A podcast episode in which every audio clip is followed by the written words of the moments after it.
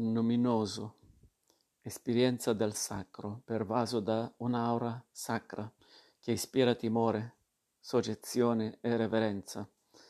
Etimologia dal tedesco numinos, coniato nel 1917 dal teologo e storico Rudolf Otto, derivato del latino numen, inizialmente cenno del capo, volontà, e poi volontà divina, divinità.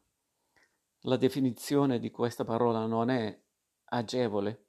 I dizionari la tagliano secondo linee diverse e comprendere il nocciolo del suo significato richiede una certa concentrazione. Questo non deve stupire, è una parola coniata nella filosofia tedesca e il tedesco è una lingua che permette un'agilità superba nella creazione di parole e concetti, per la gioia affannata dei traduttori ma il gioco vale la candela, perché è una parola che è una, di una potenza straordinaria. Innanzitutto va notato che vive sia come sostantivo sia come aggettivo, ma è come aggettivo che ci suona meglio.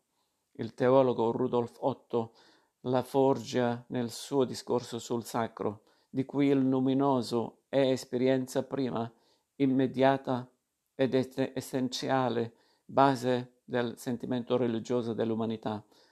Nel luminoso di discerno un profondo senso di inferiorità, un sentimento di fascinazione e di paura, come nel sublime romantico, e la chiara percezione della presenza di qualcosa di totalmente altro rispetto alla normale percezione del mondo.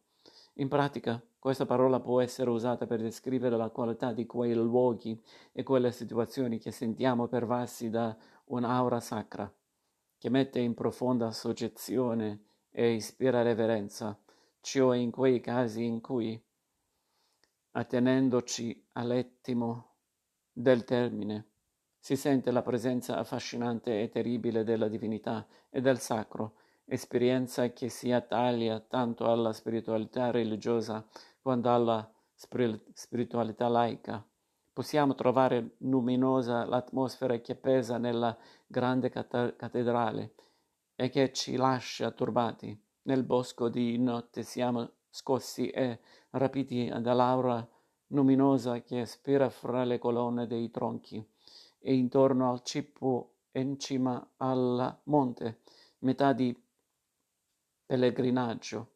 Un'area luminosa ci spaventa e ci mette in contatto con ciò che il monumento chiama a ricordare. Nota finale, finale eccezionale l'origine del termine nume che collochiamo alle divinità antiche, ha la stessa radice di annuire dal, cento, dal cenno del capo. Manifestazione di volontà passa a descrivere una volontà superiore